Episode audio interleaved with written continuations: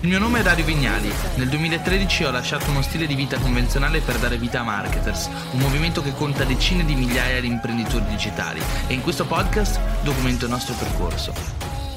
Ciao e benvenuti in questo nuovo video. In questo video vediamo quelle che sono le strategie più importanti per acquisire i propri primi mille clienti. Vi racconto anche quelle che sono state le strategie che effettivamente io ho utilizzato per raggiungere i miei primi mille clienti. Prima di farlo però mi presento, sono Dario Vignali, sono il fondatore di Marketers, che è una digital company che crea e accelera business digitali. Negli ultimi sette anni abbiamo lanciato più di sette business, non sono andati tutti bene, ma cinque di questi sono andati piuttosto bene e alcuni di questi fatturano più di un milione. La nostra metodologia di lavoro si basa completamente sul bootstrapping, quindi non prendiamo finanziamenti, anzi ci autofinanziamo e lanciamo solamente progetti che possono partire con una manciata di euro, qualche migliaio di euro. Nel tempo abbiamo imparato una serie di lezioni, ma ci sono stati sicuramente alcuni imprenditori che mi hanno contaminato molto, non perché io li abbia conosciuti personalmente, ahimè, ma perché sono stati imprenditori che hanno fatto grandi cose e da cui ho cercato di imparare quanto più possibile leggendo articoli, leggendo libri. E allora partiamo subito con due tra questi imprenditori e alcuni concetti che stanno alla base di questo video. Il primo è Kevin Kelly. Magari qualcuno di voi l'ha sentito nominare perché l'ho citato più volte. Kevin Kelly ha creato una teoria, andiamo piuttosto veloci perché molti di voi la conosceranno, la teoria dei mille trufan, ossia per riuscire a guadagnare sul mercato, per sostenersi, ognuno di noi oggigiorno ha bisogno di mille trufan. Chi sono i mille trufan? Sono dei clienti, clienti che credono nella nostra idea, nelle nostre nostre idee, nei nostri prodotti. Se riusciamo ad avere anche solo mille clienti che ogni anno comprano un nostro prodotto da 100 euro, è facile fatturare 100.000 euro e quindi riuscire ad avere una base d'entrata che ci consenta di vivere bene. Questo ragionamento è piuttosto semplificato perché poi dipende da quanti costi abbiamo, da che prodotti vendiamo, da che tipo di business abbiamo, ma è sicuramente un framework di pensiero molto interessante, molto utile per riuscire a capire quale può essere un KPI, un obiettivo chiave, trovare i propri primi mille clienti. E questo è sicuramente vero per le startup, per tutti quei prodotti a costo marginale zero, come ad esempio i software. È vero se magari si ha un ottimo margine sui propri prodotti, eh, dipende invece se siamo dei venditori di servizi, perché magari gestire mille clienti non è affatto facile. Però attenzione, all'interno di questo video troverete anche tante strategie che vi saranno utili nel caso vendiate consulenza o servizi one to one. Prima di citarvi il secondo imprenditore, vorrei invece raccontarvi quelle che sono le sette strategie più efficaci oggigiorno utilizzate dalle startup per acquisire i propri primi mille clienti. Prima strategia, raggiungere amici e colleghi all'inizio, quando non si ha i primi clienti, quando non si ha neanche il budget pubblicitario, ma si è costruito il primo prodotto, il cosiddetto MVP, Minimum Viable Product, che è un, la versione più semplice possibile di quello che vorremmo realizzare, la prima cosa è testarlo, farlo vedere ad amici e parenti, persone vicine al nostro nucleo familiare o di amicizia. In questo modo abbiamo subito la possibilità di validare l'idea e capire se il nostro prodotto funziona o non funziona. Sarebbero disposte queste persone a pagarci, a pagare per il nostro prodotto? Quella è sicuramente una domanda interessante da fargli. La seconda cosa interessante e importante importante da fare è raggiungere persone specifiche, utenti target. E all'inizio non lo si fa con l'advertising perché quando il nostro prodotto diciamo non ha ancora quella fisionomia per rappresentare la sua versione più perfetta ma stiamo parlando invece di un prodotto iniziale, un MVP, è importante avere una relazione diretta con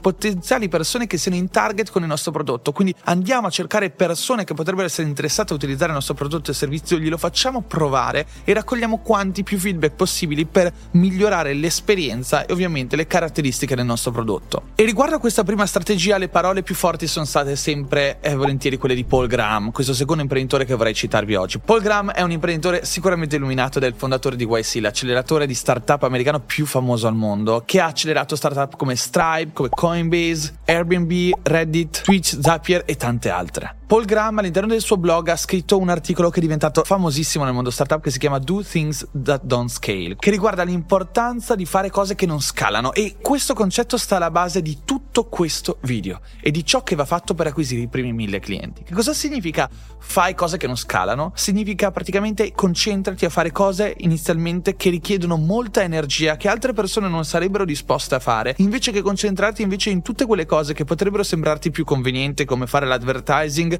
con l'idea di scalare quanto più in fretta possibile. E questo insegnamento riguarda sicuramente questo primo modo per trovare i nostri primi mille clienti, ossia raggiungere amici, colleghi e amici di amici. E questo è esattamente ciò che ha fatto Mark Zuckerberg all'inizio quando ha creato Facebook. E cosa ha fatto? Ha raggiunto i suoi amici, i suoi colleghi, ha invitato le prime 10 persone. Tutto questo nel campus di Harvard e piano piano la voce si è diffusa e sempre più persone vicino a questo nucleo di persone hanno iniziato ad adottare la piattaforma e a utilizzarla. Ed è anche ciò che ha fatto Michael Horvath, il fondatore di Strava, un'app famosissima per lo sport, una sorta di social network dove le persone possono tracciare i propri obiettivi, raccontare le proprie esperienze, pubblicare foto delle proprie avventure outdoor. Non so se utilizzate Strava, ma io sono attivo sulla piattaforma e potete anche seguirmi. Strava ha operato proprio in questo modo, il fondatore ha invitato i propri primi 10 amici e poi ha chiesto a quei 10 amici di invitare 10 amici e dentro il primo anno avevano i primi 1000 utenti. La stessa cosa è stata fatta da Ray Hoffman, il fondatore di LinkedIn, che ha semplicemente invitato tutti gli sviluppatori della piattaforma a invitare i loro contatti professionali più stretti, cercando quindi di ottenere dei feedback e chiedendo loro di invitare altri contatti professionali. Bene, chiusa la prima strategia dell'invitare amici e familiari, passiamo ora alla seconda strategia. La seconda strategia riguarda invece il contattare direttamente degli sconosciuti, però delle persone che possano essere potenzialmente in target con il nostro prodotto. E come farlo? Direttamente, nessuna pubblicità, non si spreca soldi in advertising, ma si contattano queste persone, lo si fa tramite DM, mail, messaggi, chiamate a freddo e si invitano le persone a provare il nostro prodotto, raccogliendo così feedback diretto e facendogli domande sull'utilizzo del prodotto. Ecco che almeno all'inizio dobbiamo essere noi a contattare queste persone o se ce lo possiamo permettere dovremo avere almeno una minima forza commerciale, quindi prendere una persona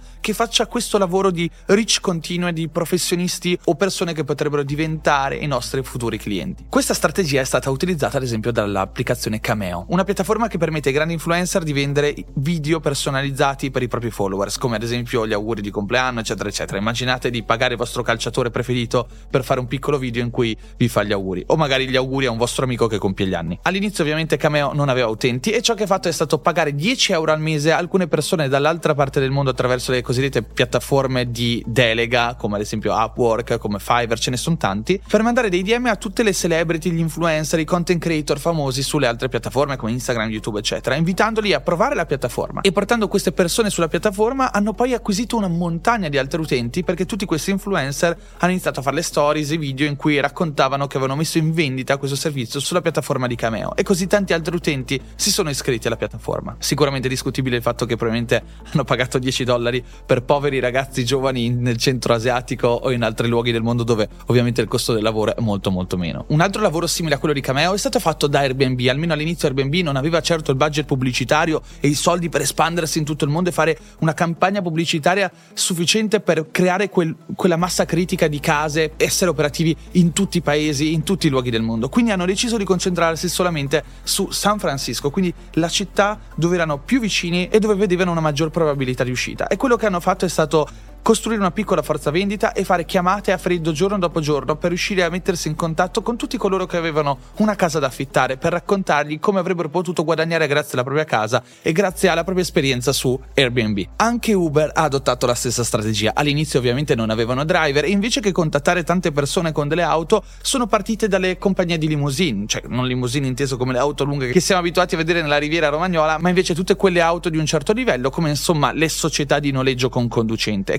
contattando direttamente con la propria forza commerciale queste agenzie di noleggio, sono riusciti fin da subito ad acquisire una buona base di autisti e di auto disponibili sull'applicazione. E anche qui, ovviamente, sono partiti da specifiche città per validare il modello. Un'altra strategia molto simile è stata portata avanti da Musically, oggi eh, chiamata TikTok. Ricordo ancora che quando TikTok è arrivato in Italia ci contattò a noi di marketers perché sapevano che gestivamo diversi influencer e content creator e ci chiesero possiamo lavorare e aiutarvi per portare queste persone e farle crescere direttamente sulla piattaforma perché TikTok si rendeva perfettamente conto che il successo della propria applicazione in uno specifico paese era direttamente correlata, legata alla possibilità che i maggiori influencer del paese poi utilizzassero effettivamente la piattaforma e quindi loro per primi hanno costruito un team che contattasse influencer o agenzie e che facilitasse la transizione di queste persone dagli altri social media al social media di TikTok. Bene, terza strategia che vediamo oggi riguarda invece l'importanza di andare in luoghi, community, luoghi fisici o non fisici, quindi online,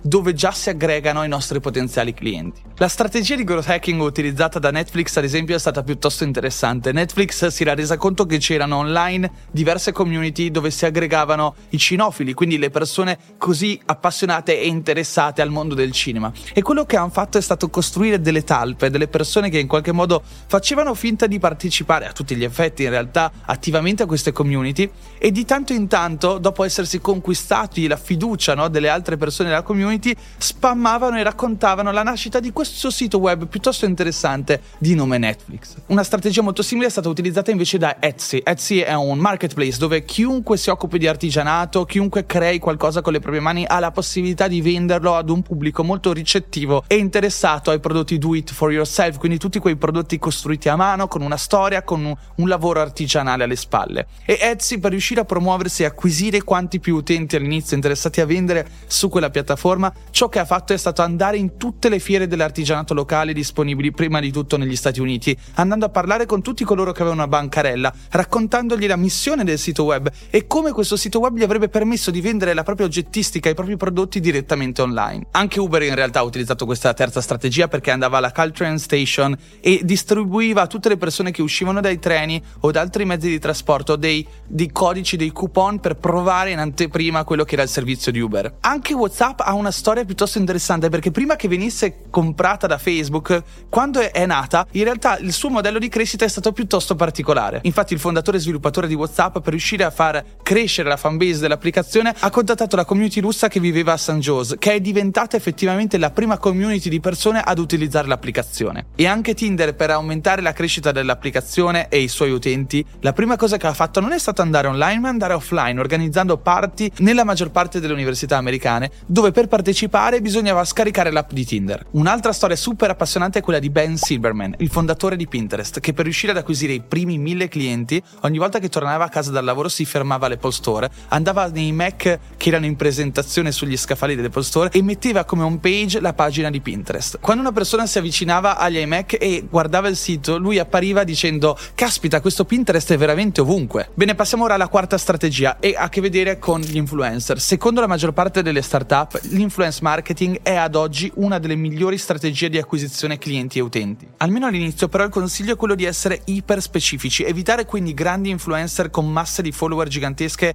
e interessi molto generici e invece di andare a cercare quegli influencer piccoli di settore con un ottimo engagement e un pubblico che sia quanto più affezionato ad interessi che siano contestuali al prodotto o servizio che stiamo vendendo. Potenzialmente potremo anche riuscire a fare delle collaborazioni barter, quindi di scambio e non a pagamento, e ci andiamo anche a conquistare l'interesse di persone che siano potenzialmente e realmente interessate al nostro prodotto. Questo ad esempio è ciò che ha fatto effettivamente Instagram. Instagram quando è nata ha contattato alcuni super utenti di Twitter con un grande pubblico, ma un pubblico molto grande in una nicchia specifica. I Twitter influencer scelti da Instagram erano infatti persone con un pubblico molto interessato alla nicchia del design, del web design e della fotografia. In realtà anche Tinder e Spotify hanno fatto un largo uso di influencer. Una cosa infatti curiosa che è successa durante la nascita di Spotify è che Mark Zuckerberg ha scritto che Spotify era veramente una figata. Ciò che ha fatto Spotify è stato prendere quel commento di Mark Zuckerberg e mandarlo a quanti più giornalisti possibile per far sì che i giornalisti fossero interessati a parlare di Spotify. Passiamo ora alla quinta strategia che riguarda invece la stampa, i media, le PR. E sono molto importanti perché non solo ci consentono magari di trovare dei clienti, ma perché ci consentono anche di innalzare fin da subito la percezione di qualità e di autorevolezza del nostro prodotto o della nostra azienda. Ecco perché molte startup fin dal principio allocano parte del loro budget sui media, le PR e la stampa. Anche noi marketers nel nostro piccolo l'abbiamo sempre fatto. Ovviamente noi non siamo startup, non prendiamo finanziamenti, partiamo in bootstrapping, però quando riusciamo a fatturare magari i primi 10, 20, 50, 100 mila euro con un progetto, prendiamo un po' di quei soldi e li allochiamo sicuramente per fare una campagna PR e raggiungere giornalisti. Una delle startup che ha utilizzato con maggior frequenza questa strategia è stata proprio Spotify. Spotify in qualunque mercato sia entrata e di qualunque paese ha sempre lavorato con le agenzie di PR locali per riuscire a fare una campagna mediatica quanto più forte possibile. Sesta strategia che funziona dannatamente bene ma è difficilissima da replicare amici. È quella di riuscire a fare contenuti virali. Insomma, fare un contenuto, anche un solo contenuto che raggiunge talmente tante persone, riuscendo così a far diffondere il nostro prodotto in brevissimi periodi di tempo. C'è stato ad esempio Duolingo, il cui fondatore ad esempio ha fatto un TED Talk che è andato virale e ha raggiunto decine di milioni di persone in tutto il mondo. E questo sicuramente ha facilitato la diffusione dell'app. Ancora, il fondatore di Patreon era uno youtuber e quando ha fatto il video in cui raccontava la nascita di Patreon è riuscito a fare un video che anche in quel caso ha raggiunto un numero spropositato di persone, rendendo quindi Patreon famoso fin da subito. Una delle storie più straordinarie riguarda invece l'app Calme, che è un'app di meditazione il cui fondatore per promuoverla ha fatto un sito che si chiamava donothingfor2minutes.com. Il sito presentava una piccola sfida in cui dovevi non muovere il mouse e la tastiera per due minuti e semplicemente respirare. Alla fine della sfida ti veniva richiesto di lasciare il tuo indirizzo email per scoprire qualcosa qualcosa di molto interessante ed è così che hanno raccolto i primi 100.000 indirizzi email e l'app di Calm è stata lanciata. Settima e ultima strategia riguarda invece l'andare offline, l'andare local. Se abbiamo un prodotto o un servizio che viene venduto localmente, non è detto che la miglior pubblicità sia quella online. Può essere che ad esempio ricorrere ancora ai volantini, a pubblicità cartacee, a collaborazioni pubblicitarie con altre attività della nostra stessa zona possa essere una strategia dannatamente efficace. Una delle cofondatrici ad esempio di Tinder quello che ha fatto è stato produrre dei flyer cartacei, dei volantini, spendendo qualche decina di dollari e pagando qualche coetaneo per consegnarli all'interno dell'università con scritto scopri a chi piaci nel campus. E quindi tante persone incuriosite da questo hanno deciso poi di scaricare l'applicazione. Quindi una storia molto interessante di come si possa utilizzare l'offline per favorire l'online. Anche noi ad esempio in Marketers abbiamo fatto una campagna massiccia offline a Milano, eh, tempestando Milano di cartelloni pubblicitari dedicati alla nostra azienda Yoga Academy e quindi abbiamo fatto questa campagna per raggiungere quante più persone e nello stesso momento mostravamo i cartelloni pubblicitari in Duomo e in altre zone della città e riuscivamo a raggiungere le persone anche sui propri dispositivi elettronici grazie a un retargeting su Facebook, Instagram utilizzando quello specifico E questo creano anche questa leva, questo insieme di percezioni dove le persone passano dal vedere una cosa online a offline e quindi si crea una grande forza promozionale che di solito aumenta la propria intensità rispetto all'andare semplicemente online o semplicemente offline. Per chiudere questo video vorrei citarvi alcuni prodotti o progetti che possono essere utili nel caso abbiate una startup da lanciare o abbiate un prodotto da vendere. Prima di tutto alcune informazioni e alcune storie molto belle che ho citato in questo video le ho prese da Lenny's Newsletter che è sicuramente molto carina riguardo al mondo delle startup. Vorrei citare anche il blog di Paul Graham che secondo me è straordinario. Come tutti i blog della Silicon Valley quando uno ci arriva sopra è bruttissimo ma perché loro non hanno bisogno del design, sono sviluppatori. Ma all'interno di quel blog ragazzi ci sono alcuni degli articoli più belli che siano mai stati scritti sull'imprenditoria e sul business. Un'altra cosa che voglio citare è il nostro corso Business Genetics in cui raccontiamo esattamente le strategie, le tecniche che utilizziamo giorno dopo giorno con la nostra agenzia Marketers Accelerator per creare e accelerare business digitali. Sono le stesse cose che ci hanno consentito di costruire Marketers Company, Marketers Accelerator, Yoga Academy e di trasformare quindi un sogno in idea, l'idea in progetto, il progetto in risultato e il risultato a vero e proprio business e azienda. Ovviamente tutti i link a queste risorse li trovate sotto in descrizione. Io come sempre vi dico grazie se siete arrivati fin qua e vi dico anche per favore lasciate un like o un commento se vi è piaciuto il video perché la crescita di questo canale dipende essenzialmente da voi. Ciao e ci vediamo nei commenti.